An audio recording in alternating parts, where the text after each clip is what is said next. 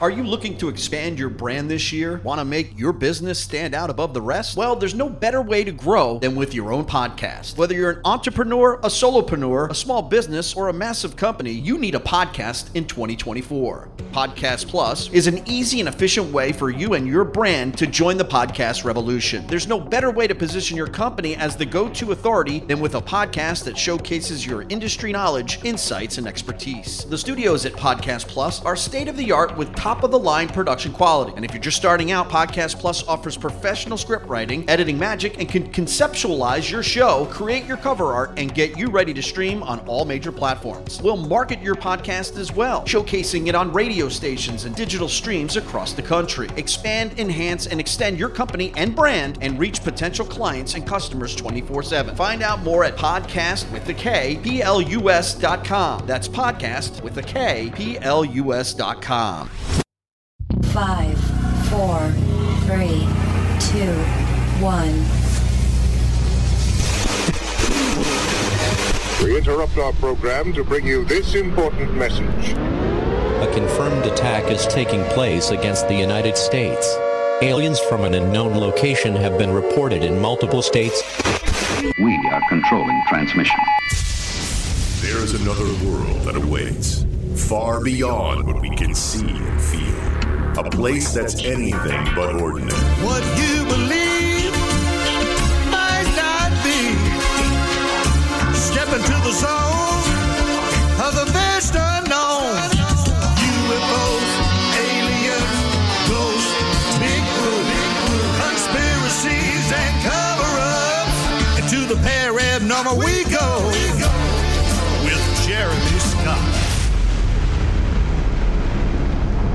From the cold, dark depths of a secret dungeon somewhere deep in the remote Pacific Northwest. Good evening. There's been a lot of talk about UFOs lately. Uh, the U.S. seems to be far ahead of all of the other countries when it comes to UFO disclosure, having held now three congressional hearings and one NASA study group meeting, all in less than a year and a half. And that is unprecedented, actually. AARO, the All Domain Anomaly Resolution Office, seems like they're finally getting their act together. They now have a website. Uh, it happened the day after we went on the air and said, Where's the website? Not that I think that they were listening or not. It was just convenient timing. But nonetheless, uh, there is still no way for anyone to report their sightings to AARO more than a year after they were created under the Department of Defense. But the world is watching. They're hoping that the United States will spill the beans on UAP and extraterrestrial life. But of course, we know it is far more complicated than that. It's called the truth embargo. But when we're talking about coming clean with the secrets on UFOs, uh, perhaps even crash debris, as has been alleged of late, and even extraterrestrial biological entities, it really comes down to a need to know. There are only certain individuals who can access that data. It requires a high security clearance. So we're talking about intelligence officials, military officers, presidents. They are all believed to have this clearance, but not congressmen. They are not at a high enough level in which to be trusted with our secrets. But just about every campaign season, some reporter finds a way to ask the president, or the presidential candidates, I should say, about the UFO files. And it happened to Chris Christie just a few weeks ago. He failed to answer that question. We played that sound clip on our last episode. But from time to time, candidates have claimed that they are going to release the secrets. Jimmy Carter did that, the 39th president of the United States, who served from 1977 to 1981. He said, quote, If I become president, I'll make every piece of information this country has about UFO sightings available to the public and scientists. I am convinced that UFOs exist because I have seen one. That really does say a lot. He did have a sighting and uh, wanted to get to the bottom of this.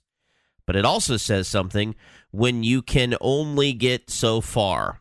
And when the director of the CIA and perhaps even a shadow government, if that's where this information resides, resists your requests as the commander in chief, you only have so much of a need to know.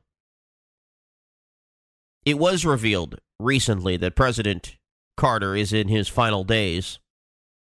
And when that time inevitably comes, hopefully not while we're on the air here tonight, well, he's going to leave behind a legacy, one that includes his own UFO sighting, and one in which he pressed the intelligence agencies and government bodies on the matter.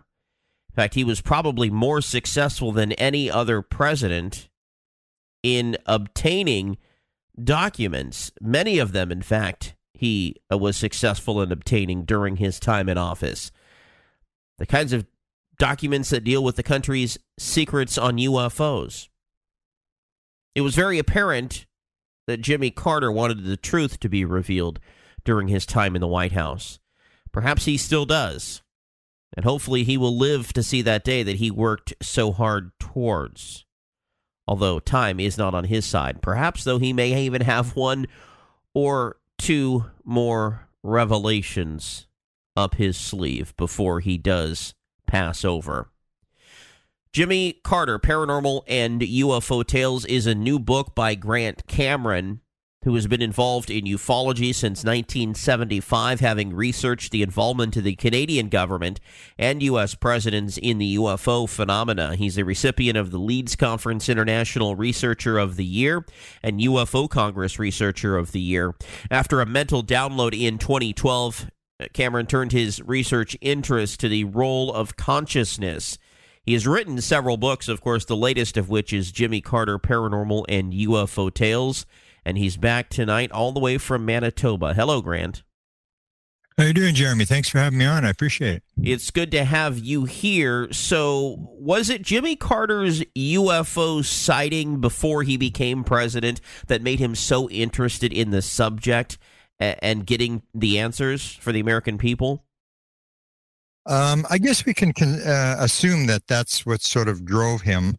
I have a little bit of different opinion on um, his view and what he did. People see him as a, a weak president. Uh, he was actually an absolute A-type personality. Um, for example, people talk about you know when he asked for the UFO files from Bush uh, Senior, who was the guy who was doing the intelligence briefing for the president elect when Jimmy was was was uh, nominated or won the election. Um, people figure, you know, Bush told him, you know, get lost. You're not going to get the UFO stuff. Uh, people forget that uh, Bush never served a single day in the Carter administration. One of the things Rosalynn Carter said, one thing that's going to happen is Bush is going, not going to come into our administration. He's to be fired. And people forget that, that, that George Bush was fired by Jimmy Carter. He Usually you bring on the former CIA director into the new administration, even though he's in the other party. Uh, and um, uh, he he was he was turned down. He actually asked to be brought in, and uh, Carter said no. And later, later on, Carter even made sort of a joke about it. He said, if I hadn't fired him, he never would have been president eh, because he, he had sort of set him up to, to run for president. But um, we, we, I, I, my story on the, on the, the, the, the Bush thing is a little bit different. You, you quoted his um, statement that he made, and that was to the National Enquirer. I actually have the audio tape um, I knew the National Enquirer reporter Bob Pratt because there was all the stories that were happening here in Manitoba, and he came on a couple times, so I got to know him fairly well, and he was giving me uh, stuff that he was filing with the National Enquirer. And one of the things that uh, is left out is that he said, I will release all the files except for anything that has to do with military security or military weapon development or something like that. And that's what changes everything. I mean, that just basically shuts the door on 95% of the material uh, that's being withheld because it comes down to this this need to know item. So um, when I, I believe that when he went to George Bush and or George Bush went to him in in uh, Plains, Georgia, to give him the briefing, uh, Carter would ask all these different questions because the CIA director is, is briefing him because he's a he's a governor of the state. I mean, they have no clue how foreign policy works or anything intelligence works and stuff like that. So they have to bring him up to speed on all, all this stuff. And that's why they do all these briefings in November and December before the president is nominated. So when Jimmy Carter went in there, he asked for the files that he had promised. And the files that he had promised were not all the UFO files. They were the files, all the UFO files, except for the military stuff. So, and those were the files that he had promised to the people. So basically, what he's asking for is the sighting files, anything that's not classified.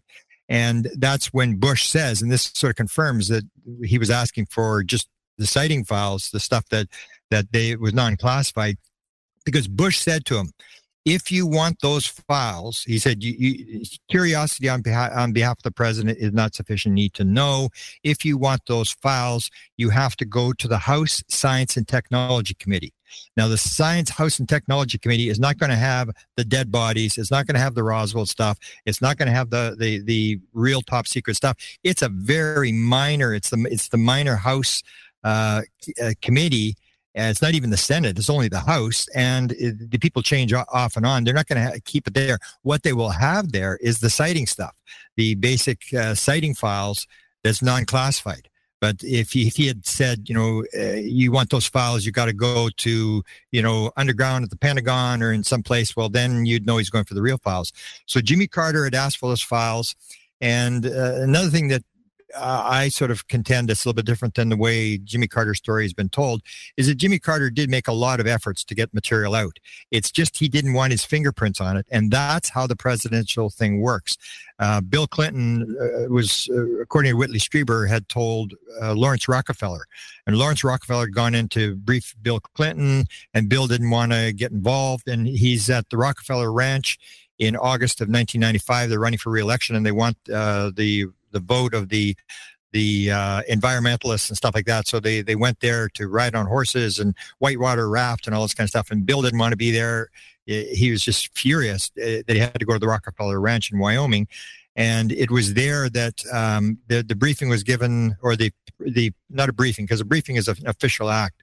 So Rockefeller gave his little spiel why UFOs should be declassified and made open. And Bill didn't show up at the briefing. Only person that was there was Hillary Clinton. And apparently the next morning Hillary went to Rockefeller and she said, "Okay, we've listened to your your pitch for UFOs. Now don't ever bring up the subject again." Later on in the day, Bill was walking around with Rockefeller and Bill explained why he was not at the briefing or he hinted why he was at the briefing. And this according to Whitley Strieber he said, This is the Arkansas tar baby. Do you know the Arkansas tar baby story? And if people who know it, is this the Brer Rabbit is uh, captured by the, the fox and he builds this this this tar baby on the side of the road and Brer, Brer Rabbit comes along and he says good morning to the tar baby and the tar baby doesn't respond and he gets upset and he punches the tar baby and he gets his hand stuck to the tar baby. And then he punches his other hand and then now his other hand stuck and then he kicks him and he kicks him with both feet and next thing you know he's completely stuck to the tar baby. And that's what Bill was saying. This is the Arkansas tar baby story. This is something if you're the president you don't want to touch.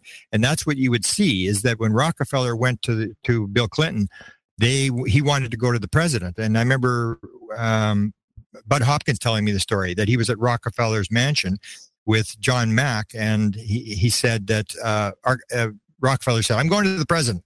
I'm going to get all this stuff dis- disclosed. And then uh, bud, bud told me he said i said to him uh, but mr rockefeller I don't think that's how it works. I don't care how it works. I'm going in there and I'm going to disclose all this kind of stuff.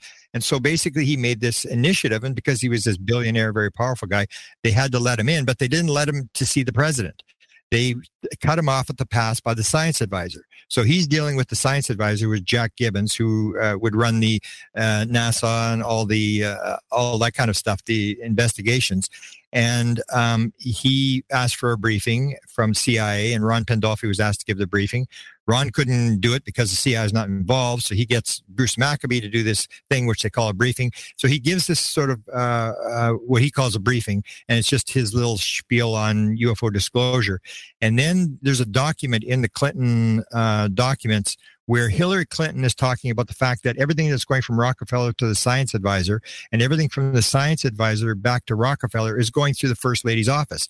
And it took me years to figure that out. Like, why would all this stuff be going through Hillary's office? And then I realized what it was. It was the Arkansas tar baby story. The president cannot touch this story. So what they were doing is everything that that they, they were getting was going through Hillary's office. All right, we got a break there. We'll continue with Grant Cameron. Sounds like one bureaucratic mess. Into the paranormal.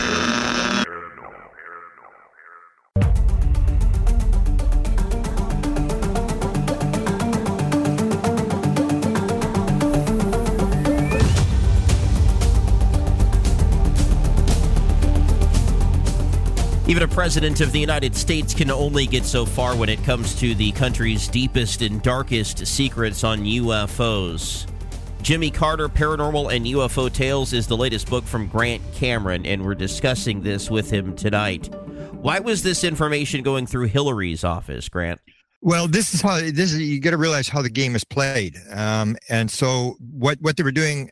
And my my interpretation of this was that the stuff would go through Hillary's office, and she would see what Laurance was demanding, and the president couldn't get his name on there, couldn't get his signature on there. You don't want him tied in.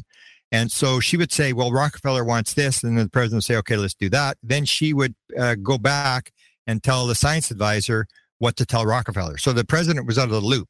And, and this is the whole thing. It's plausible deniability. So you'll see this all the time, you whether it's Donald Trump, where, where he's asked about, oh, Roswell, did his kid is all interested in Roswell.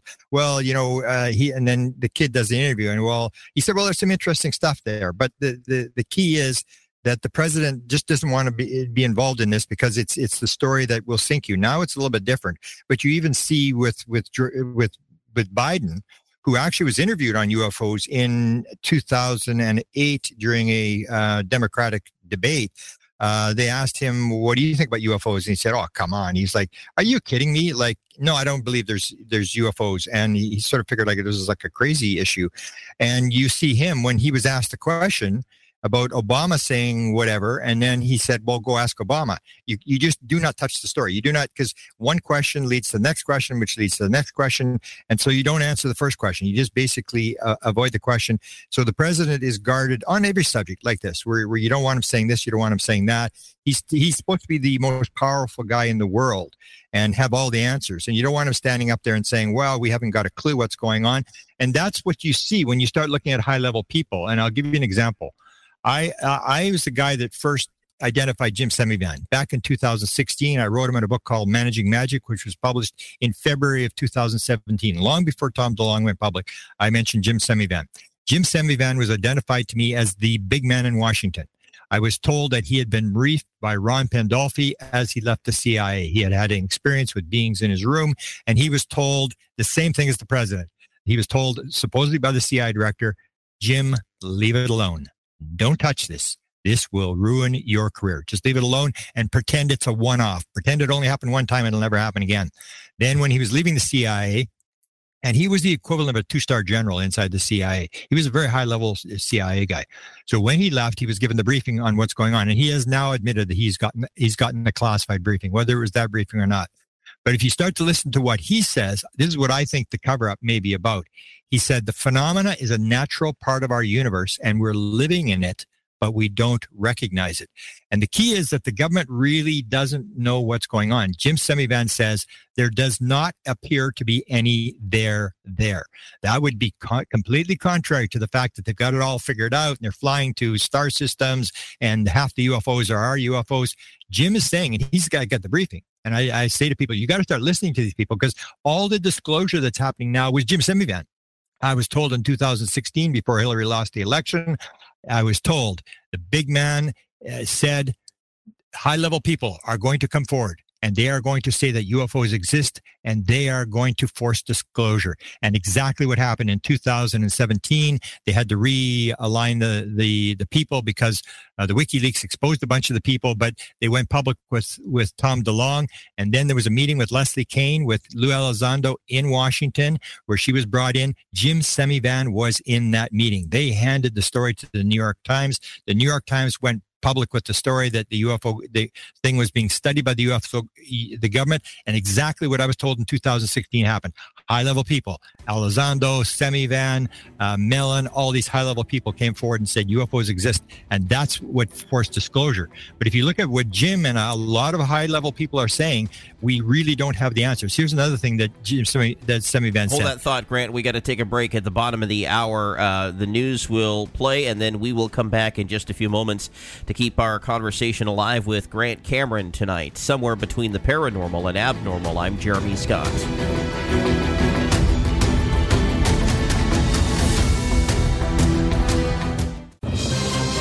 This is Paranormal News. Strange things happening in Pascagoula. Calvin Parker, who along with his co-worker Charles Hickson reported they were taken by extraterrestrial beings into a craft and examined while fishing on the Pascagoula River in Mississippi on October 11, 1973, has passed away. Calvin told Into the Paranormal he kept silent for more than 40 years. It desperately changed my life.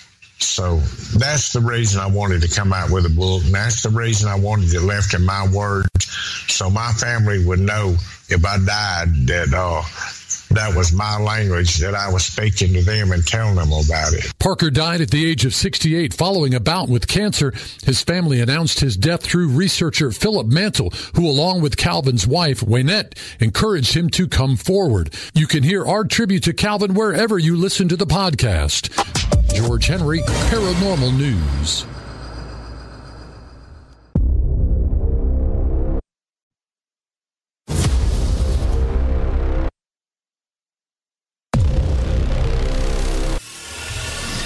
Audio transmission incoming. Exploring the possibilities of the subjects you've always wanted to know, and those you never knew existed until now. Into the Paranormal with Jeremy Scott. It's a one big game, even when you think you have a need to know, you don't. Grant Cameron is explaining how this game, I've referred to it as a charade, but it is one big chess game. I make a move, you make a move, I make a move, you make a move. Uh, Grant, please continue your train of thought. Yeah, I was I was mentioning how high level people that I I always say because I dealt with the Aviary, which is a group of very high level people that were all tied into Bob Bigelow and his money in Las Vegas. And I always say whether you believe these people or don't believe these people, you got to start listening to these people because they're saying stuff. Whether it's Bob Bigelow or Jim Semivan or Jacques Vallée, they're saying things that they heard, and it starts to answer what's actually going on uh, because people are putting out, you know, the, the regular stuff that, that's on the internet. But those are people who don't have a need to know. They haven't been on the inside. They haven't been with Bob Bigelow in a room with all these high level people. That's what Bob Bigelow did in when when he ran NIDS. He would bring in Kit Green, Jacques Vallée, uh, Edgar Mitchell, the Hal Puthoff, E- Eric Davis, all the highest level people there was, and he would pick their brain. He'd pay thousands of dollars a day for these people to come in there, and he would pick their brain. And so I say you got to listen to these people. And one of the people I definitely say people have to listen to is Semivan. And people think, wow, we got this all figured out. Here's what Jim Semivan said, and this is what I actually b- believe is is more to the truth. Someone said we have dots but no connections. I don't even think we have dots. And he's basically saying, you think we think you think we've got this all figured out in government? They haven't got a clue what's going on. It's way more complex. And I give the example of, of a cell. We look at a cell and we say, oh, the cell divides. And we don't realize there's a hundred, there's a, a trillion atoms that come in to form the second cell. And that when a, when a baby's being born, there's 250 million cells a second being created. And that the cells in the brain are creating uh, uh, connections at, at the rate of 1.8 billion a second. It's, when you start looking deep, the reality gets weirder and weirder and weirder. And the more we look at the UFO phenomena, I think the less we actually know. And so we have this impression that they're that this is all figured out. And I'm even going to do a um, a podcast that's going to deal with beings. And I, I've said this for a long time. When when people have the beings, they always say, "So you're on the ship, yeah? So did did they probe you? Uh, did you hurt? Were you scared?" I don't ask that. I go, "Hey, were you on the ship?" And you got, "Hey, was it was the alien wearing any clothes?" And they go, "No, I don't think so." That's kind. Of, I said, "Didn't that seem strange to you?" And they go, "Yeah, it is kind of weird." That. Uh, and then I said, "Did you have any sex organs?" And they go, "No." Did you have a belly button? No. Did he have nipples? No. And I said, don't you think that's kind of unusual? And that's what you see if you go back and look at the alien autopsy and they say, oh, this is fake. And I say it was taken, it was rebuilt based upon real material. Take a look at the alien autopsy. It has no sex organs, has no belly button, has no nipples. Now, did they accidentally get that the way it is? And if you look to, um, uh, but, um, the work done by David Jacobs, he refers to other things. He says all the 300 people he interviewed, none, none of them ever got any indication that the alien was breathing. Nobody's ever seen an alien eat. Nobody's ever seen an alien drink. Uh, and you start to look and you say, what are we actually dealing with here? Is this actually an extraterrestrial biological entity? If it doesn't have sex organs and all this kind of stuff, it basically indicates this may not be what we think it is. And that's what I think happens. It's like reality. It gets get weirder and weirder. The more you look at it, the more complex it gets. So, uh, did Jimmy Carter know? Sure, he had material because he was firing all sorts of people. He would have what I think Barack Obama said. They're all saying the same thing. Barack Obama said, yes, we we had these films, but we don't know what it is. And everybody says, oh, they're lying, they're lying. They basically may not know what it is. If if you have in in physical mediumship where they can make hands appear in physical mediumship, don't you think that somebody can make a body they can drop a body they can drop a craft? Even the the whole idea of metals people go oh we got these metals we're going to build a flying saucer. And i'm going come on already. The thing comes like a hundred trillion light year, 100 billion light years across the universe and then pieces start falling off the flying saucer. Give your head a shake. They're dropping this stuff on purpose. And the bodies may be the same thing. Even bob bigelow said oh i think they're seeding these things. There's crashes here in china in russia in south america. I think they're seeding this stuff and Tim Taylor, who is the top guy at NASA, who has all the clearances, who probably knows more than anybody, called it the gifting field. That they were dropping this stuff for us, and so it's this this idea that that we really don't know, and the the phenomena is running the show. That's what Jim Semivan was asked. I heard that he was confronted by John Alexander as to who's running the show and indicating who in the government is running the show, and Jim said they are. They are completely in charge, and we haven't got a clue what's going on. People think we've got this all figured out. We got one more piece to put in the puzzle. I say the more I look at it after 50 years, the more I realize there's pieces of puzzle all over the place. It just gets more complex and weirder and weirder and weirder. And and and and we make all sorts of assumptions. We we take a look at even crop circles. Nobody ever sees crop circles being done. Nobody's ever been arrested. Nobody's seen anybody being abducted. That happens out of middle of nowhere. We have cattle mutilations. We have a cattle mutilation that occurred at Skinwalker Ranch where the guys they, they just tagged this calf and they were like yards away and this cattle mutilation took place and they didn't see anything. And uh, I've just written a book on ports and manifestations where people will say, I was standing there and I got hit by this coin. And it was like somebody threw a coin at me and there's nobody there. It's this thing. It's in behind the scenes. Nobody's seeing anything. That's what Jim says. The phenomena is, and he said, he's saying maybe, he's not saying maybe, he's saying the phenomena is a natural part of our universe and we're living in it but we don't recognize it, which agrees with some of the stuff I've had. I had a, two beings in Great Britain who wanted to be interviewed. So, of course, my first question to them was, ET hey, beings, are you guys or human beings? Alien or entities, whatever they call EBEs. themselves, the beings. Well, no, no, well, this is the thing. You're making the assumption that they're extraterrestrial biological entities. They call themselves CHON, uh, C H O N, carbon, hydrogen, oxygen, nitrogen. They didn't have any faces. They didn't have any noses and, and stuff like that. And they were just these beings. And the one woman could see them and the other woman could could sense what they were saying. So I interviewed these two women, and they. I, so the first question they said these beings want to be interviewed by you. So I said, okay. So are you an extraterrestrial? And the, the answer was almost exactly what Jim Semivan said. They said, oh, would you like us to be an extraterrestrial? We could do that for you. We could even take you to our planet. But no, we're not extraterrestrial. We've always been here. You're the visitor. Same story as to, I ask, I always ask people, hey, confront the alien. When you see him next time, confront him and ask him if he's actually an alien. Sherry Wilde, who wrote the book The Forgotten Promise, which is going to be made into a movie, actually did that. She wrote a book called The Forgotten Promise. It went to her publisher, and Da, who is the being she was dealing with, said he was from Andromeda, and the the and and he was a he's a he's a, a, a gray. And so the publisher said, hey, He's Andromeda. He can't be from Andromeda. He's a gray. He's got to be from Zeta Reticuli. And she went, really? He said, yeah, this is all, this doesn't make any sense. Go ask him. So she says, duh. She says, duh? Like, what's going on here? Are you actually an alien? And he said, no, that would not, that would best not describe who I actually am. I am an etheric being on a mission in the galaxy for the creator. And, and then she said, why do I come? He says, ugly looking gray thing. And he said, well, it's very practical. It's the easiest type of body to, to produce. And you see this over and over again, people talking about the beings can take whatever form they want, whatever shape they want. We can do the same thing. They just know how to do it. And that it is not what it appears to be. It's just getting more complex. And Jacques Vallée dumped the ET idea many years ago.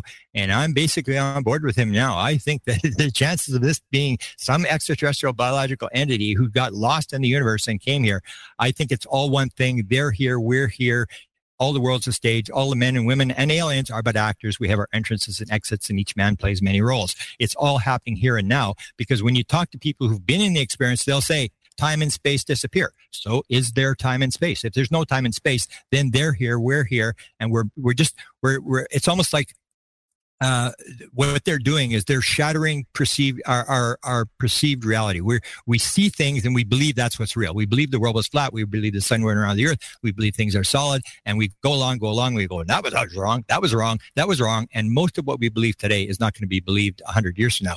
We're and what they're doing is they're shattering our reality. So when they come walking through a wall, you've got to realize like, oh, something that we believe is wrong. Either this isn't happening, but if it is happening, something we believe is wrong, and that's what they're telling us. You got this all wrong. It's not this, it's not that. And what they're doing, uh, as I describe it, is instead of pushing a wet noodle, they're pulling the wet noodle. So they're using our, they're using all these weird things that they're doing to drag us down the down the road of, of, curiosity in science because until you are curious in science nothing gets done so they make us curious and we're trying to figure this out but in the end, when you take a look, we have not really discovered anything, whether it's uh, crop circles, abductions, cattle mutilations, ports. It just gets weirder and weirder yeah. and weirder that there's nothing that we ever say, well, oh, we solved that one. We know how to do it now. We don't, we've even back in 1850 with the, with the Fox twins, with the, with the rapping, with the seances in the 1880s, none of that stuff we've discovered. We just hear these stories and we, we can't prove anything. And it just gets more complex and more complex and more complex. And the UFO phenomenon is just part of this paranormal world of of the of, of intelligence that's talking to us. And i believe it's here and it's now. And especially the there's almost nothing when you take a look at an alien there's nothing when you actually look at the reports that people have that indicate it is an extraterrestrial biological entity. It, start, it start, starts to appear like it they can take whatever body they want. They can make anything appear in physical from the consciousness world or whatever they're doing. And it, it just gets weirder. And there is no it's almost like there is no garbage can on the desktop of your of your computer. It's way in behind. We're looking at the desktop and believing that there's a garbage can there, and it's way in behind. It gets more complex the more you look at where that garbage can came from, how the computer works, and that sort of stuff. It just gets weirder and more complex and more in depth. And I think that's what Jim Semivan is pointing out there does not appear to be any there there. That does not say that they've got to figure it out. And he's a guy that I don't think is lying. I think he's basically telling the truth the best he can, and he's got he's actually gotten the classified briefing. Grant, why do some people have encounters and others don't? You think? Well, that comes to Sherry Wilde, the Forgotten Promise. Um, she said um, she she she woke up at the computer and uh, she's typing this stuff, and she went, what the heck is how, how, can I be typing when I'm sleeping? And she she she looks and goes, oh, I'm not doing that. She realizes it's her UFO story, and um, then she goes to Da, Da says, oh, timing is everything. You, you should you got to write this book. I'm not writing your damn book, she said, and and then he basically said, have you forgotten the promise that you made? if you listen to, I was just with uh, Mike Clelland, the, the owl guy, mm-hmm. and and I did his I did his story, and he did the same story. And this is when he gets regressed by Yvonne Smith, and he's in this regression, and he gets pulled out of his body, and he astrally gets moved onto the ship, which I think they're all out of body experiences. Gets moved onto the ship, and he says, "I I'm walking down this hall," and he said, all of a sudden. I, I slip into this gray outfit. It was like a an outfit. I'm in the gray outfit, and I look at myself, and I'm the same size as these other aliens. And he said, "I'm a gray alien." And then he's standing in front of these people. And what he'd asked Yvonne Smith to do is, when I'm under, ask me what the owl's about. Why am I so obsessed with owls? Why, what, what's all this about owls? So she says, well, he, well, he's in the, in the meeting and then he's, he's talking to them. What am I doing here? What am I doing here? And these beings are all behind this, this table. And what am I doing here? And then suddenly he, they said, you volunteered for this. And he said, what do you mean I volunteered? And suddenly it occurred to him and he went, he starts swearing, F this, F that. You never told me it was going to be like this. You never told me there was going to be pain. All this sort of stuff. And he realized he'd agreed to do this. And you see this over and over again. Chris Bledsoe, when he was regressed in 2008 by uh, the Harvard psychiatrist, he, they asked him, when did you first encounter these beings? He said, they've been with me since before I was born. And then the, uh, O'Connell said, in the past life? He said, yes. So this is the whole deal. We're making these false assumptions. We're believing that we only came here one time and we don't realize that John Mack had one that went into into past lives. And we start to realize it gets more complex, more complex, more more complex. And over and over again, you see these people who claim that they have volunteered for this process. Um, my friend um, Ron Johnson, uh, a Mormon guy out of Utah who's had piles and piles of experiences, um, said that he had the sexual stuff to start at the beginning. He was furious. He's praying to God for it to to to go away, and they said, "No, you, this is you volunteered for this. Nothing can change this. You, this is the way it's going to be. And you see this over and over again is this idea that we agreed to do this and that you and I may have agreed. You said you're going to do a podcast. I said I'm going to be a researcher. We're going to do this research. We're going to lift the, the world up. If, if reincarnation is a fact, then we all came into the world to do something, whatever it is. And we don't have to worry about what everybody else is doing. We just have to realize we came in to do something. And when we leave, according to the Michael Newton stuff, life between life stuff, which I've studied extensively, you only get asked one question when you leave, and that is, how did it work out? Because Jeremy, you're the guy that planned the whole thing. Don't blame, you know, you, the dog date, the homework, and your mother-in-law, whatever. You know, you planned this thing. How did it work out? And that's the the whole deal. Is we it's it's a lot less random than people think it is. That we're we're playing these roles. All the world's a stage, and volunteering is a big part of it. You see more and more people all the time that will describe the fact that they they agreed to this. They, they oh. that this is all agreed, and that we're here at this time in this place. Uh, like the three waves that uh, that. Um, uh, what's your name talked about the regressions, the three waves that come in to raise consciousness. That we've all come in to do a certain role. And uh, more with Grant Cameron. We'll continue our conversation right after this, Grant. Into the paranormal.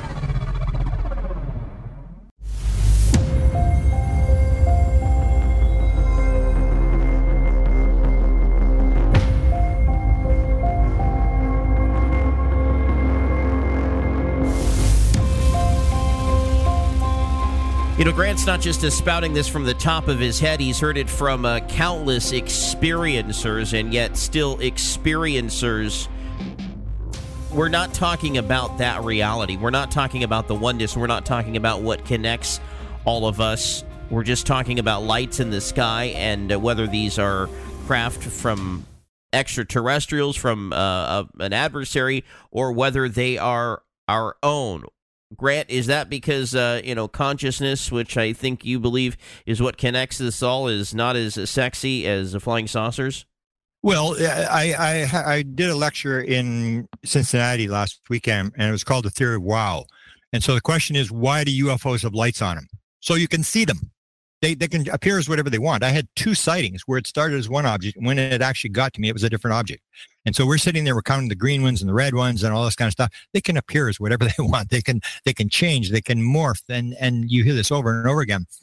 And and so you have that. And then why did you do crop circles? There, this is all messaging. Even Bob Bigelow was asked about Skinwalker Ranch. What was it all about, Bob? You had the ranch for 20 years. What was it about? And he said immediately, he said messaging. It's all about messaging. It's all about games and messaging. That's what it's all about and and so we we look at the the the craft and we look at the technology and uh, we have the fear element about you know we're going to get eaten or whatever. And uh, that's the way we play it. But i i think uh, the stuff that they're doing is just basically to get our attention to to shadow this reality. And you start looking back on some of the stuff not just the ufo people say but it starts to fit in with other people that said. Edgar Cayce who is the big uh, sleeping prophet um, said this the spirit is the life, or we could say now the consciousness is the life, the mind is the builder, and the physical is the result. And that consciousness comes primary, which is what Max Planck said. Nothing gets behind consciousness. And the physical is built out of consciousness. It's not physics, physical life creating consciousness. It's consciousness creating the physical world. And then you take a look at what John Wheeler, who was identified as the the intellectual uh, uh, successor to Einstein at Princeton, guy came up with black hole theory, information theory, uh, wormhole, um, delayed choice experiment, it versus bit, all this kind of stuff. He said, I do take 100% seriously the idea that the world is a figment of the imagination. So we're going to what people in the East talked about 5,000 years ago. And we're starting to re- realize that the physical world is just naive reality. We actually believe it's solid. And I remember I heard the story that Jacques Vallée was talking to one researcher and he got really frustrated and he started banging the table. He said, This is not solid. He's trying to get across the idea. Like you, you were making all these assumptions about things are solid and the, these these must be aliens and stuff like that. And it may actually be us. It may be us that are, are creating this thing to wake ourselves up. And it, it just it's so complex and it, it just goes to that idea of consciousness that uh, we're we're assuming that Elvis Presley is still alive because he we can hear him singing in the radio, and if and that's what we're doing. We're looking at a radio uh, like 200 years ago, and we don't realize what's going on. The, when you start to realize how a radio actually works, we realize that no, Elvis Presley is not alive. He's not in the radio, and and that's that naive reality thing that we we we have. Uh, you know this sort of stuff, uh, and and John Wheeler said the same thing. He said, There is no out there, out there. It is just a participatory universe, and we are involved in what happens around us. We want to believe that there's those people, these aliens or whatever, and then there's us, and we forget to realize we may be part of what we're actually looking at. Or this idea that John Mack brought up, and and that a number of people have brought up, is the idea that whatever being you see is influenced by what you believe in. It, Kit Green, who is the CIA guy who started since 1969, so he's had a, a top secret SCI clearance since 1969, is the guy that when you're in the government and you're a general and suddenly you have a dream of beings in your room, they send you to Kit Green. He does all the military people who have the weird experiences. And what he said is what you see is influenced by what you believe in and that a number of people at, at the same event can all see different things. And there's an example of Skinwalker Ranch where people have these night vision goggles and the object comes over the over the ridge and comes flying by and everybody takes their night vision goggles and they watch it and at the end of the night they take a look and everybody saw something different. And that's what we got to realize. It's not as solid as people think it is or it was one of these Xendra cases. In 2015 there was a, a military guy who um, uh, 24 years in the Navy, and then he had become an architect and didn't want me exposed. He figured he was going to lose his job. He was a translator for one of the people in in in these portals, Xendra things that these Mission Rahma people can open. And in uh, 2014, they'd seen the, this being called Antaral, two sort of smaller beings, and then these t- tiny beings with these iPads that were poking their heads around the trees at Mount Shasta. Right. We got to take our break, and uh, we're don't make the clock, but we just have to abide by it. And so it's break time. We'll be back with Grant Cameron. Into the Paranormal store is open. Show off our brand with all sorts of items in the store at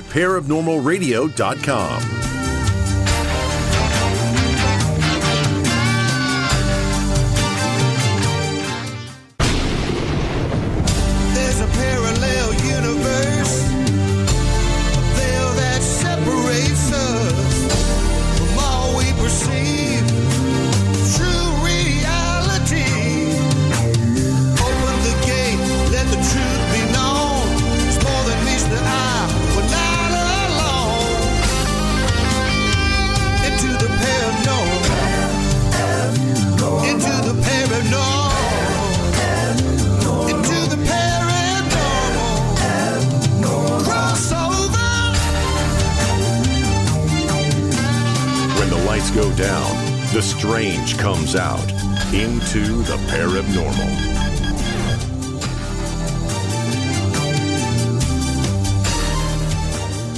I'm Jeremy Scott talking with Grant Cameron, a lifelong UFO researcher who, much like Jimmy Carter, had his own UFO sighting. Uh, Grant, we can probably say that changed your uh, direction in life after having a sighting, much like we can probably assume the same happened to Jimmy Carter. Um, yeah, I, I fell off the edge of the earth. There's no doubt my friends that were with me just went on with their lives. And that's, uh, but when I saw how it, had, it, I got out there was, if you know the Nimitz story where it drops from 80,000 feet down to sea level, I mean, that's very wow. I mean, you don't come across the galaxy and then drop from 80,000 feet down to sea level for what's that? Pre-abduction maneuver? I mean, that's just like, hello, watch this. and w- what happened in Manitoba when I had my sighting was that the thing jumped from the ground up to 5,000 feet in three frames, one eighth of a second. And when I saw that film, and it was the local TV station was pushing this thing, and I talked to the guy who had filmed it, he it was he said when I was watching this thing and they'd almost got it the night before. He said so. I said next time this thing flares up, I'm going to shoot. And he and it was almost like the UFO said, "You ready to shoot? Get ready!" And as he pushed the trigger, this thing jumped into the air, five thousand feet in the air, and he caught it on film. And I was and then uh, the other reporter became a top reporter in Canada. When I was talking to him, he said, "Well, I saw it before it was edited, before they cut these little pieces out." And he said, "I saw it, and it was backwards. It went across the sky, and then it jumped in the air." And I was just sort of obsessed with this this whole thing. Jimmy Carter was, but if you go and actually see the latest interviews of Jimmy Carter, Jimmy Carter basically says he doesn't believe ETs have come, come to Earth. He doesn't believe any of this kind of stuff. He believes his sighting may have been a uh, a test, uh, an army base downrange or something like that. And he's playing the skeptic thing. It's it's the same old deal. And if Jimmy Carter really knew what he'd be playing, he sounds like he's very serious. Like he, he basically does not believe this because it conflicts with his his religious worldview. And that's what people got to realize that people have all these preconceived notions, and what they're doing is shattering naive reality. We believe we know what's going on, and we haven't got a clue. We're making this wrong. We got that wrong. And so Jimmy. Uh, did a lot of stuff when he was in in the White House. People don't realize they think, oh, Jimmy Carter was scammed, and the black ops guys they just walked around him. And Jimmy Carter was was a real tough guy. I mean, I talked to the head of public relations when I was there. She said that when she worked in the Carter administration, like as a secretary, she they were petrified because if you got caught smoking across the street in a restaurant or drinking, I mean, you could get fired. Jimmy Carter was a tough guy. He was people were rolling out there all the time. He was firing people. He, he was a real A-type personality. And but Jimmy Carter did a lot of stuff, but he didn't. It's the the idea of the the the the a tar baby. He didn't have his fingerprints on it. So what he did was he sent this woman and he did this whole deal that he gave more power to the Freedom of Information Act. So you could force this stuff out. Uh, Bill Clinton did the same thing, and and hoping the UFO documents would come out by loosening the FOI rules. And then what happened was this girl had gone to the FBI, uh, the CIA, and the story that was told, Jimmy uh, uh, Kit, Kit Green now denies it, but he had told somebody there was 14,000 pages of documents. And then when they actually went, there was only a thousand pages. And this girl from Carter's administration was trying to get this stuff and they were playing these games, hiding the documents or whatever. And this girl actually broke down crying. She was so frustrated by trying to get the stuff out of the CIA. So he went after the CIA. He said Jody Powell, who was his press secretary, after the FBI. That's why 1,500 pages of the FBI stuff was released because he was Jimmy Carter was using uh, uh, his press secretary to pressure the FBI. Now it wasn't you couldn't see unless you knew what was going on. You couldn't see it was Jimmy Carter doing it, or he sent his his science advisor, uh, Press was his name, to NASA to do another Blue Book thing. And then uh, NASA got this letter from the CIA and said, don't even think about it. And there, Jimmy Carter was talking about cutting the, the, the NASA budget because he didn't agree with spending all this money going to outer space, whatever. And so they basically said, well, you know, our budget may be cut and we haven't got money to do this kind of stuff. So if you've got any hardware, we're willing to look at the hardware, but we haven't got any money to do another Blue Book study. And they walked their way out of it. And you see this over and over again. The SRI was, there was a guy that uh, Alfred Webre, if you've ever interviewed him. Alfred Webre was given permission to do a study on extraterrestrials and, and UFOs. And uh, this is all arranged. And they were working on this at SRI. And then this guy comes in from the Pentagon and said to the SRI, if you run with these programs, you will lose all your funding. That was a game over that. So they shut that down.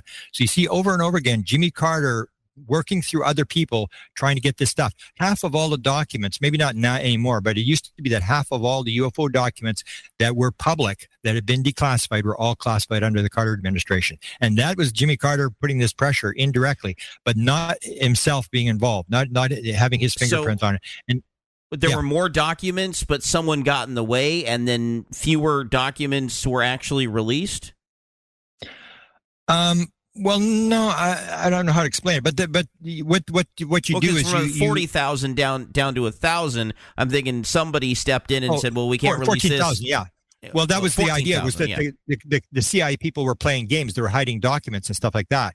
And this girl was trying to stop that because she knew that they were hiding documents. Now she couldn't she couldn't prove it or whatever, but all that came up with CIA was a thousand pages of documents. So she was, and this is the story that was told that she was so frustrated that she and it was it was later on an interview and Kit Green's now denied that he said there was fourteen thousand documents. But that, that's the whole story. Did the CIA only have 1,000 pages of UFO documents? It would not make any sense. But that's what Jimmy Carter was doing. He's trying to put this pressure through opening up the thing. Bill Clinton did the same thing. He said in 1995, him and John Podesta put out an, an executive order that said unless a document, if a document is over 25 years old, it has to be declassified no matter what the subject is, unless you've got a real good excuse for it and you have to justify that. And they figured that would pull all the UFO documents and it, it didn't work. There was a million pages of documents came out or something, but the UFO stuff didn't come out. Wait. And that, that's what you do. Did we already have a rule like that in effect? Because I thought that was one that was just passed recently, where if we reveal that this isn't against uh, top security clearance, it's got to be released within 25 years. But uh, if we rule that it is top secret, well, it still can't be released. Are we just reinventing the wheel here, or what? Well, I'm not sure what the the one now is. I know in 1995, if you look up 1995 executive order, Bill Clinton, uh, and um, stuff, you'll see the executive order he wrote. And that was my impression of what it was there was anything after 25 years because they figured the, the Roswell stuff will all come out. And that's what happened with the Roswell stuff. For example, it, it, Rockefeller went in there and Rockefeller was powerful enough. He said, Mr. President, if I don't get what I want, I'm going to put the following ad in every major newspaper, full page ad in every major newspaper in the United States. And the, the ad said, Mr. President, when did you know? When did you learn? And when are you going to tell the people? And they were just mm. petrified. I mean, they're, okay, Mr. Rockefeller, what do you want? What do you want? And they said, Mr. President, the science advisor was saying, Mr. President, if, it, if this is as highly classified as you say it is, and it's as wide as you say it is, we have no chance of getting this stuff. I'll tell you what, Mr. Rockefeller, just give us one case. We'll go after the one case. And then if we get that case, then we'll go after the rest of the stuff. We've got to start somewhere. He's, and Rockefeller says, yeah, okay. I want the Roswell case investigated. And that's why they investigated the Roswell case. It wasn't that in 1994 the U.S. Air Force had nothing better to do than go and reinvestigate Roswell. He investigated because the president said, I want Ros- Roswell to be re- reinvestigated. And then in 1995, he's in Belfast, Northern Ireland, lighting the Christmas tree. And he makes this statement, which is like the shot across the bow, if you know what's going on. He said, you know, uh, uh, I, I don't believe a, a, a, UFO crashed at Roswell, New Mexico. But if they did, and if there were bodies, they didn't tell me about it either. And I want to know. And what that meant was in the 1995 report that he got, there was nothing about bodies. And so Bill Clinton takes a shot, and you, unless you know what's going on, you don't know what he's doing. He's taking a shot and said, okay, you wrote the report to debunk this whole thing. What about the bodies? Explain the bodies. And then it's, so they do a second report. It's cost millions of dollars in 1997. And that's where they came up with the crash test dummy nonsense about 1953. And people were confused about the dates. And we dropped these dummies and people were seeing dummies and they were, they were actually not aliens and stuff. And that's how the game is played. So it's, it's, it's this indirect thing where, where Bill's got the stuff. But then Bill says, you know, Bill said, he was the one that said, oh, I, I was, I'm probably not the first uh, guy that they walked around that bureaucrats sidestepped and and then he and then he said, you know, I, I got the Roswell files, and and I looked, and no, I don't believe there was a a crash at Roswell. And it's like you can't have it both ways, Mr. President. Either you didn't get this stuff, or they gave you the Roswell files, and you looked at the Roswell files, and there and there was nothing going on. And so they play this game uh, of of this kind of stuff. And same with John Podesta, um, uh, and or Obama was asked, did you actually get the material? And he said, yes, I, w- I was able to get to the material. Uh, was it, was it, was it you know, was it hidden? Could you get it? He said, yeah, I, I, got, I got the stuff. And then that's when he said, we, we, the stuff is real, but we don't understand how it works. And, and that's the thing. If the president, people don't realize the president can fire anybody. If it, there's five different eh, elements, like it's the secretary of state, he's the head of the, the sec, he's the chief executive officer of the government. So if the government's running the cover up, they have to report to him. The military, he's the civilian commander of the military. They have to. He's the head of all the intelligence agencies. All the intelligence agencies do is provide material to the president of the United States. They don't sell cars or steaks or anything. They just provide material to the president. And if they're going to make a negotiation with with with a foreign power like aliens, the, you need the head of state, and that's the president. Every loop the president is in, and and if you can come into the president, you say, uh, you know, Mr. President, uh, I'm not going to tell you what's going on, and you just say, okay, I want your resignation on my desk by tomorrow morning. Goodbye, and you slam the door, and and they can, you can fire everybody until he gets to the thing.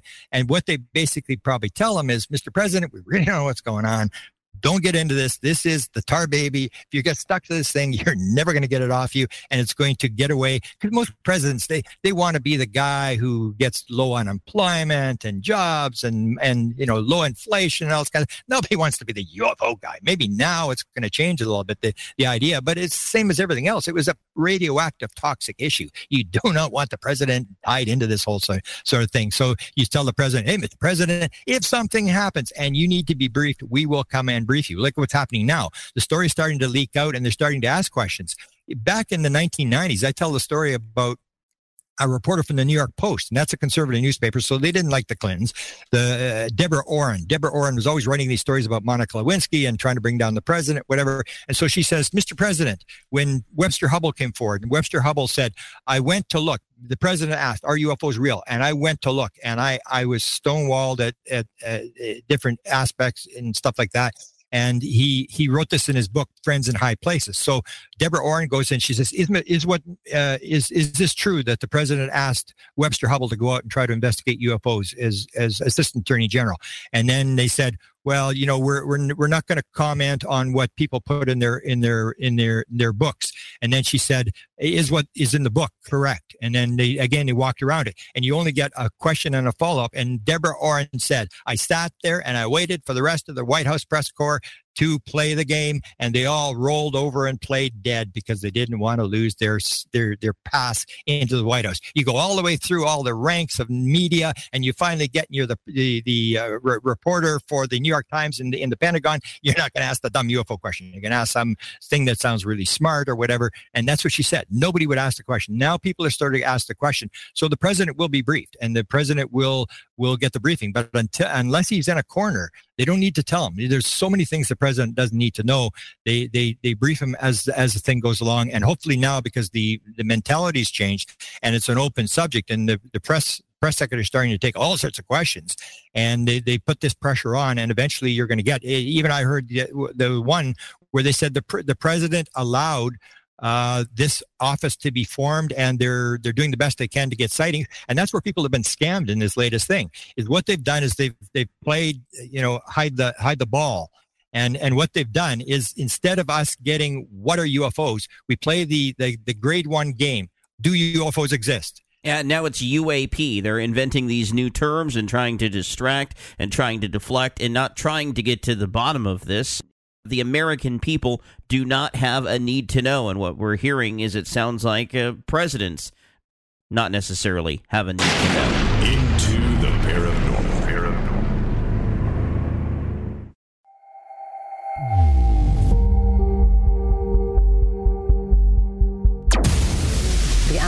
Support for former President Jimmy Carter after the 39th President's Charity, the Carter Center, announced that he is beginning at home hospice care.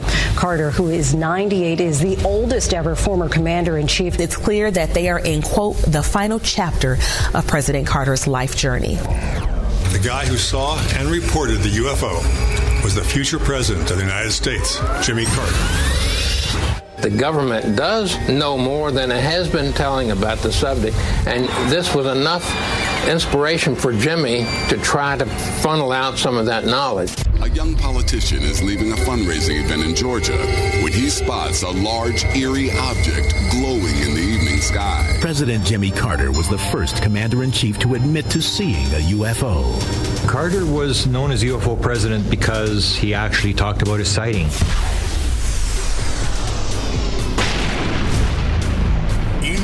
The paranormal. We're talking about Jimmy Carter, among other things, tonight with Grant Cameron. Jimmy Carter Paranormal and UFO Tales is Grant's latest book on this subject. So, Grant, what did Jimmy Carter say that he actually saw? Um, he just said it was very spectacular. It was a, a, a light, and um, there was a bunch of other people with him. There's dispute as to the date. Um, first, he, he wrote the report in 73. He filed it. Uh, then everybody said it was 69 of January 69 when he had the sighting. And then I talked to the archivist at the Carter Library who was very into UFOs and had gone to school with Chip, Chip Carter. And he said, no, I was with Chip Carter in, in university. And he told me the story. And that was before 69, the sighting happened. So there's a lot of confusion about what he saw. He said it was very spectacular. Now he's saying, no, it may have been a military thing. He doesn't believe extraterrestrials exist. He's skeptical, yada, yada, yada. And he's sort of gone, gone this sort of route. But you got to consider, I mean, he was taught Sunday school since he was 16 years old every week. And, and he has these very conservative views of, of how the world works. I do get into the book. I do get in, did he get the briefing? And that was the whole thing because there was these leaked documents in the 1980s for people that are around. We were all chasing these leaked documents about the Carter briefing. And it was supposed to be June of 1977, just after he came in. And one of the things that seemed to indicate that he did actually get the briefing is uh, this whole story about the Holloman Air Force Base film, which I've worked on for many years. I know Bob Emenegger is the producer, had a lot of, a lot of interviews with him. And um, this is a story where UFOs supposedly land at Holloman Air Force Base. Uh, the door opens, this thing's filmed from four different vantage points, and um, it's used for close encounters of the third kind. That's where they got the plot. And um, so uh, I, I, I was f- following up on this and then I heard um, there was a, I was at the National Security Archives and there was a, a reporter who was going to do a story and he was talking to a Secret Service agent uh, that had re- reportedly been inside the Carter briefing. And one of the things they said was um, uh, that the president had been shown a 15 minute color film. And as soon as I heard that, I said, the Holloman Air Force Base film. He saw the Holloman because that's the story that the Holloman Air Force Base film is actually shown to the president in his presidential briefing. Later on, I, I got confirmation because NIDS was looking at it and I knew Eric Davis fairly well. And Eric Davis phoned me one day and he said, Hey, you got Jimmy Carter's phone number? And I said, no, I don't have a Jimmy. Why, I'm a Canadian. Why would I have Jimmy Carter's phone number? I said, what do you want Jimmy Carter's phone number for? He said, I want to see if you saw the Holloman Air Force Base film. And he had seen the, the document as well. And the document was always said it was a hoax document. But the thing was, was this part of the document true that he'd seen, they'd seen his 15 minute color film? And so then I said, well, why, why are you interested? He said, well, I, I talked to Bush and I talked to, to uh, Ford about it. And I said, you did? And he said, "Yeah." So they talked to Ford, and I said, "Did you see the Holloman Air Force Base film in your in your briefing?" Eh, when you were president? He said, yeah, I saw it. And then he said, well, when was the briefing? And then Ford says, I'm never going to go there. Don't even bother asking when the briefing was. Because if you get the brief, what the date of the briefing was, then you can sort of track back who was in the room and all this kind of stuff. He said, I'm never going to go there. Just, just don't even bring it up. And they were all members of the four, former intelligence, uh, organization, uh, Eric Davis and these two presidents, but Jimmy Carter wasn't. That's why he didn't have his phone number. And then he said, I've talked to Bush Sr., and I said to Bush, did you see the Holloman Air Force Base film as in your presidential briefing? And Ford told him, he said, no, I didn't see it in the briefing, but I saw it as CIA director. And then he, they start the questions because there's all these skeptics and all these counter explanations. Oh, it was an So I wonder if a president doesn't have that clearance, but if you're CIA level, uh, you can get access to it. More with Grant Cameron coming up.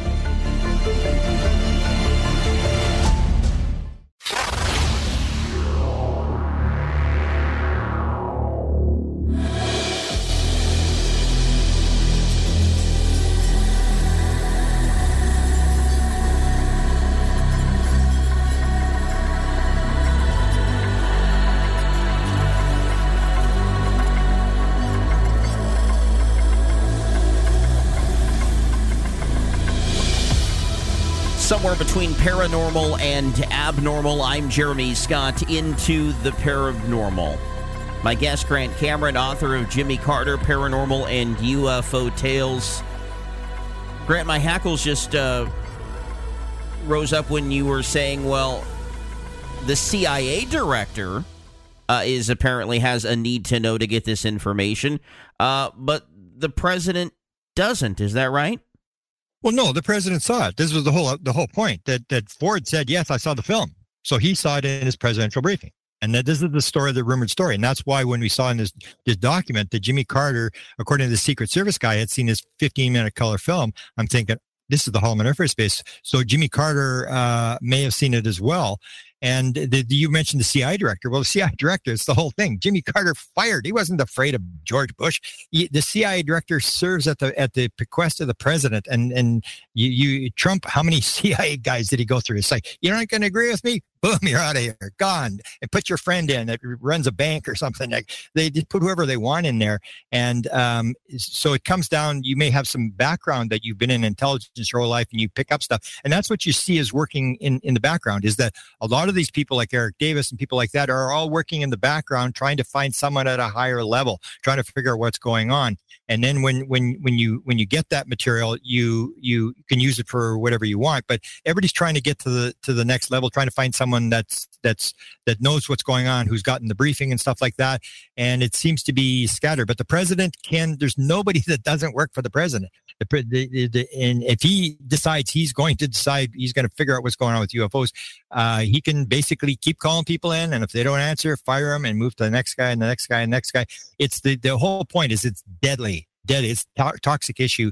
You don't want to deal with it, and and it's national security issue. It's it's it's uh, if you suddenly realize these aren't extraterrestrial biological entities, that there's some sort of consciousness thing that forms and they can control people's minds and stuff like that and and and walk in. And there was even a story that bill clinton had been abducted. There was a story uh, that was being going around back in, in that date that that he had been abducted. And uh, if, if, that stuff is kind of true or if they picked up if they suddenly realized that a cia director had been abducted or whatever that that's the kind of stuff that that that petrifies people. That you, don't want the Russians to get this kind of stuff.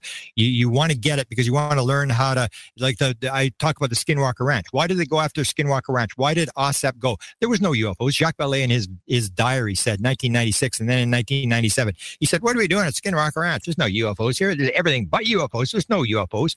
And so why did why did the Defense Intelligence Agency go there? They went there because of the apportation stuff. The woman comes into the room with her groceries and puts the groceries away, goes out and comes back in, and all the groceries are back in the bag. The bulls are in the trailer. They stick these bulls in this locked trailer. That's the kind of stuff they're interested in. The military people is how the heck do they do this? It's all this technology stuff, and they'll be damned if they're going to give it to somebody's curious. It's the whole idea. You do not have a need to know. They don't care if you want to know about it. So what? They're they're trying to figure out how to use this stuff against Russians. We can make better weapons. We can do all this kind of stuff. That's why they're interested in. And the highest level security stuff is always going to be weapon stuff. That's how it's tied in. And uh, so the president knows you, you you're not going to go over that. Jimmy Carter actually got in a lot of trouble. I put it in the book. Jimmy Carter got in trouble because when he was running for reelection in 1980, he mentioned the fact that we had the stealth fighter. And there's some people have done interviews that were there. They were absolutely furious at Carter that he mentioned this because immediately all the all this these satellites changed and they started going over the plant in California where they were doing it. And they had to when they were putting parts, they had to move these parts from building to building because now the whole stealth operation was being was being exposed by Jimmy Carter. And there was this cartoon about Jimmy Carter with his finger in the dike and the water's pouring out with stealth. He was he, he went down as this this guy that leaked the fact that we had the stealth technology. Presidents don't want to be in that kind of stuff. They they know what's what's secret and top secret and above uh, level secrecy, and uh, they they they all play the game. And they it, it it doesn't help to put it out to the public because then you basically identify. You say, "Oh, tell us who the ten top scientists working on this are. Where are the plants?" Well, thank you, Russia says and China says, and they're trying to figure it out as well. And if we put the twenty percent we know on the table, and then the Russians have the other eighty percent, they go, "Oh, thank you, that's what we needed." And now they've got the hundred percent and they've got the secret. Nobody wants to release it because it's a game of cards. Everybody doesn't know what the other guy's got. How much of the secret have you figured it out?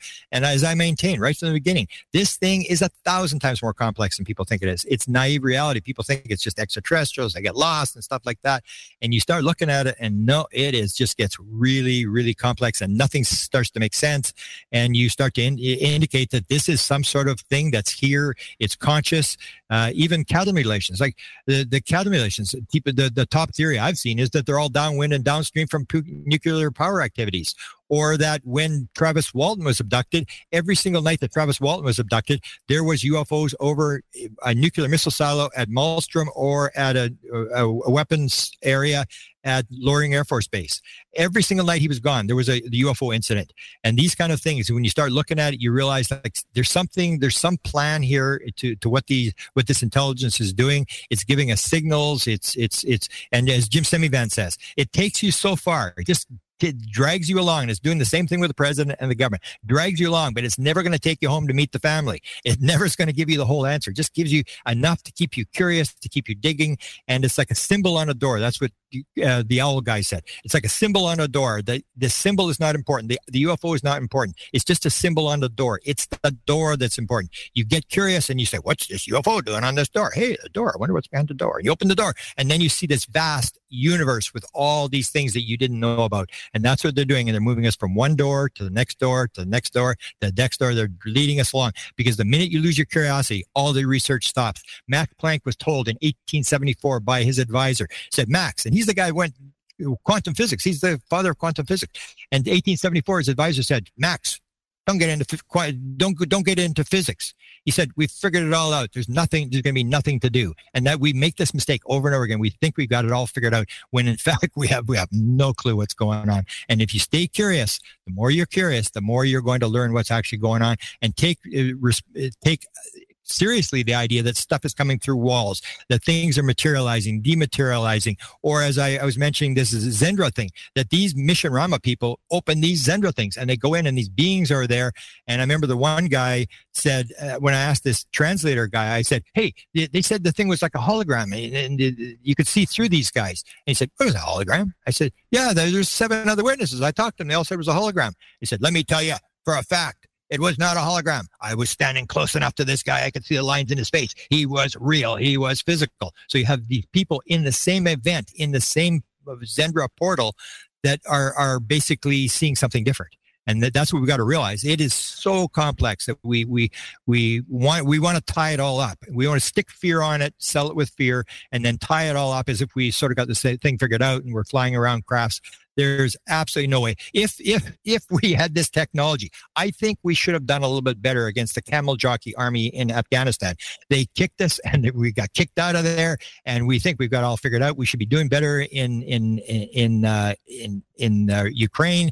Uh, it, we're still lobbing bombs back and forth, and you know mortars and stuff like this. I don't think we have any technology. I think that's that's a thing. We have some idea about the metal. Like you take a look at the metal and they go, oh, "This is weird. It's got 84 levels," and that's what they're doing. They're they're they're getting you curious. It's like, how do they do 84 levels? It's one atom at a time, and were trying to figure out how do they do this, and and and it's like it makes no sense that a piece is going to fall off a flying saucer, and, and after it's come all the way here, and that we're suddenly going to find this thing that they're doing this on purpose. They're leading us down like a like a carrot in front of us, and um, we do not have the answers. I, I don't think we have really anything. Okay, so can and, I interject what, here? Are are you sure. not believing no. David Grusch and his claims that the U.S. is in possession of crashed UFOs? Well, and sure, a- and. Okay, and Leslie Kean, I asked when Leslie Kean went into a physical mediumship thing with with Stewart Alexander. Said Leslie, uh, all I want to know is one question, Leslie. Did you see the hand? And she said, Yeah. I said, Really? There was a hand and it said yeah i touched it. It, it, it materialized out of nowhere. She said it was like a real hand. She could feel the knuckles. She could feel the tendons. It was warmer than a real hand. It was soft. She said it was real and i've seen this hand a couple of times.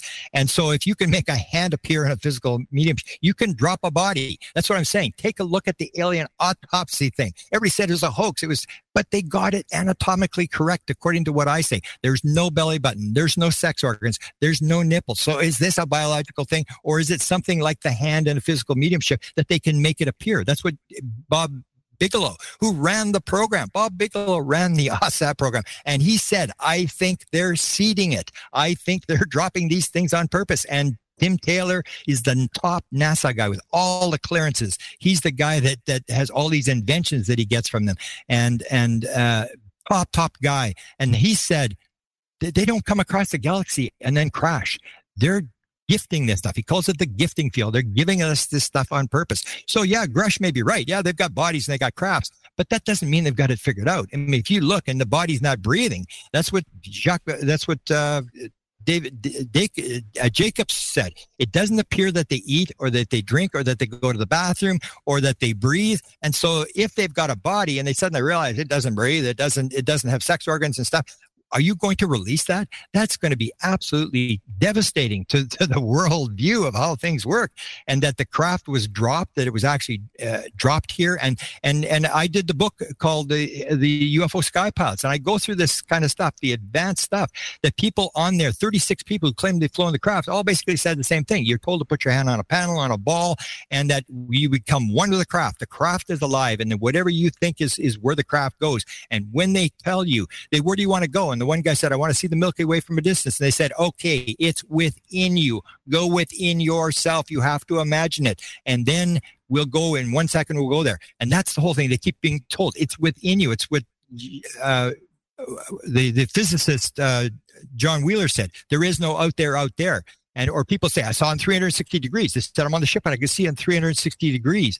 And and and the idea that the craft is biological and that that it that it can think and that you can talk to it and everything is telepathic. That when you start seeing that kind of stuff, you realize that we have there's no way we have that kind of technology there's absolutely no way so you may have a craft and that's if you take a look at the wilson leak document which i was the guy that put it out on the internet to help get it out on the internet if you take a look at Wasn't the end that it the says document mentioned in one of the recent hearings the admiral wilson is yeah, the yeah, one? they read it into the congressional. They read it into the congressional record. Right. But in that document, at the very end, it says one. It says, says two things that a lot of them say. There's no abductions. There's an event. But Kit Green and uh, Edgar Mitchell, and they all say the same thing. No, it's not what you think it is. The abduction is not what you think it is. But it said we have a craft and we think it'll fly. And I've heard that story for decades. And what does that mean? That means they've got a craft, and we've heard this rumor over and over again. They have a craft. It's completely intact, and they can't turn it on. And it, you can't turn it on because the people who've flown the craft says you have to put your hand against the panel. There's a consciousness interface. It's like putting your thumbprint on your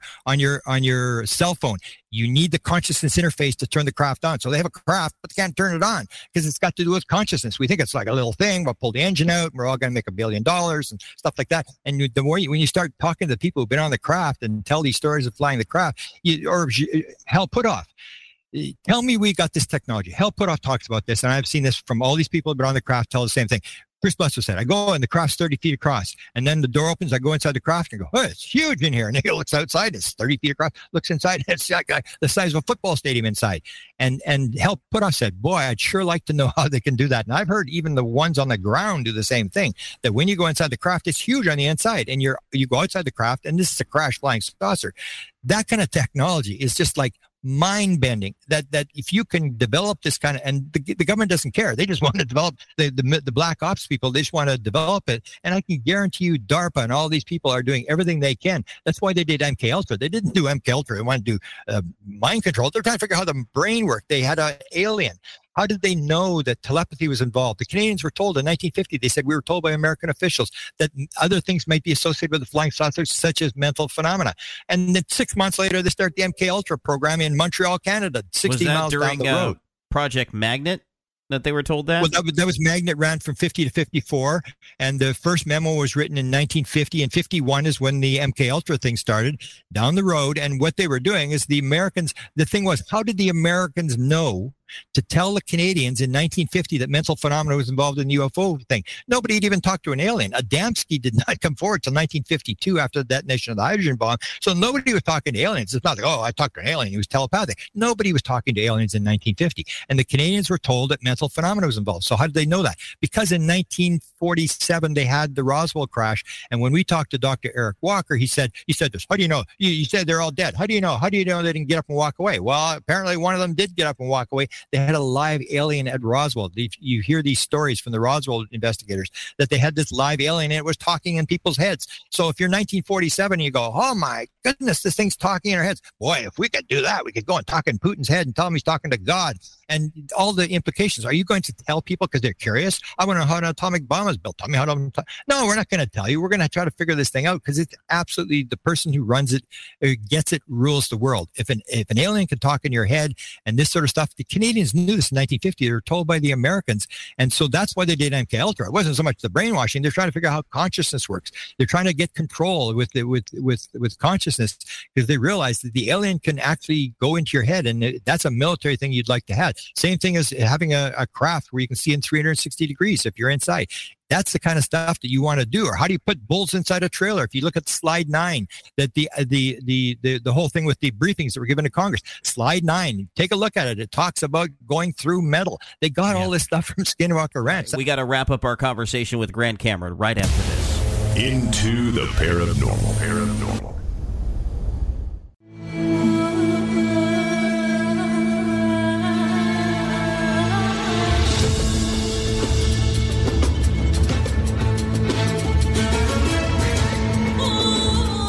Uh, we could talk all night, perhaps with Grant Cameron, but time not on our side. Our final segment here, uh, Grant. I've got to ask you about the uh, the developments that have happened up in Canada over the past couple of months. Uh, an, uh, an official, apparently, government study, uh, and also uh, the Canadian government taking part in an international meeting on UFOs that was hosted at the uh, U.S. military headquarters, along with the U.K., Australia, and New Zealand. And of course, this comes actually just months after a unidentified object of some sort was shot down in the Canadian airspace. So, what's your take on all of this? Well, I don't believe the object was um, UFO. I, I, well, I, don't know for sure, but I mean, it's it's um, kind of just like chasing UFO stories. It doesn't really get you anywhere. It's just like another story. As to the briefing thing, I actually uh, made a um, what we call them access to information here request with CSIS, which is uh, the agency that would be dealing with the five eyes if there was any. And i basically asked what what in what what are we doing with the five eyes uh, intelligence whatever? And they basically wrote back exactly what i would expect they would write back. They said if this stuff did exist it would be classified. You don't have a need to know. And here's how the the game is played. And they basically just said no we're not even going to go there. We're not going to confirm or deny anything that you're asking here. And so that that went nowhere. As to the study, the Canadian government's supposed to do this study. One of the interesting stories was that uh, Larry Maguire, who started the whole thing, I provided him all the material from the early 1950s when the Canadians actually said they were told by American officials flying saucers exist. It's the most highly classified subject in the United States. It's of tremendous significance to the Americans and mental phenomena involved. And now we're going to go back to sightings again. And the, the, the woman that's doing it is her name is uh, Dr. Mona Nemer. And she actually was head of research at the University of Ottawa. And that's where all Wilbur Smith's files are. He's the guy that ran the first government UFO program. He was a contactee. He said UFOs are real. He was told by the Americans. He saw the bodies. He saw the craft, all this kind of stuff. And I can guarantee the new report is not going to have anything about the old stuff. They're going to play the same scam they're playing in the United States. Let's look at UFO sightings. We'll give you a place to investigate UFO sightings because that will go on for another 100 years. We have to get out of grade one, assume this is for real, and then start to look at um, what's actually going on. Who are these people? The, the, collecting sightings is a total waste of time other than to tell people that something's actually going on. Something's going on. UFOs are real. It's time to quit counting red ones and green ones and all this kind of stuff. So this report is supposed to come out. I'll guarantee you it will not have the the the former stuff from the Canadians because they're going to have to admit. Even the major UFO researchers don't ad- admit the fact that the Canadians said it was for real in 1950. We want to go, oh, let's prove to our friends and neighbors that this is is real. And and the last thing we had a we actually had a meeting. We were gonna there was 10 MPs that were going to come forward in Canada, members of Parliament, and um, uh, I was I had a panel with Lou Elizondo and Mellon, and uh, uh, Nolan was going to be involved, and and Loeb and all these guys. And these ten MPs were going to ask questions of these four panelists. We were going to broadcast this on YouTube all over the place.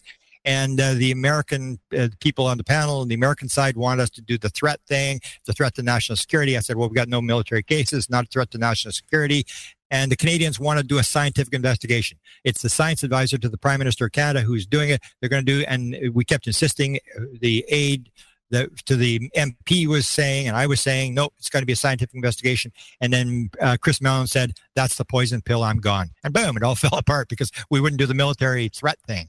And so this report's going to come out. It's going to be the same thing. It's going to be, oh, who who files UFO reports? Where should we file them? Where should we go? You know, all this kind of stuff. And we can keep filing reports for the next 200 years. We're not going to learn anything. We have to admit UFOs are real and start talking to the people who've been on the craft and have the encounters and start figuring this thing out based upon those kind of eyewitness testimony and why are they here? Who is this? Because uh, to me it doesn't. Uh, 1975, I would have said definitely ET. Uh, I don't believe that anymore. I think this is so complex and I don't think the government really knows very much of, of anything. They So- they may have bodies and crafts, but that doesn't mean they know where they came from or or how to turn the craft on or or, or what's what's going on. You can have all the hard. You got all sorts. I've got three pieces of hardware. It, it doesn't tell me anything. I got the hardware. It's it's all very cool and stuff like that. But no, So, do you think that there's going to be uh, hearings in Parliament like what's happened in, in the U.S. Congress? We only have a minute left. Well, I, I would hope so, but we don't have we don't have the ability to get the witnesses. There's no major witnesses in Canada to pull in there. I mean, you can't. Uh, the Americans aren't going to come into a Canadian hearing. I mean, you want to get people like Lou Elizondo, uh, Jim Semivan, people like that. The Canadians aren't going to bring them in, so they'll have these hearings, and it's like, you know, where where should we investigate? Where do the sightings go? How many sightings we got? What did we do? And it's it's the same same thing we've been doing since 1947. That's like I say, I've been in this for 48 years, and it's like grade one every year. And it's like, let's Yeah. investigate UFOs. And it's like, no, no, I've been in grade one 47 times, so I don't want to do it again. Yeah. Well, I'm glad I'm not the only one thinking of it that way. Grant Cameron's website, it's allconnected.weebly.com, whitehouseufo.blogspot.com. We'll keep our eye on what's going up in Canada and look forward to having you back, Grant. Beautiful. Thanks for your time. From the cold, dark depths of a secret dungeon somewhere deep in the remote Pacific Northwest, I'm Jeremy Scott. Good night and God bless.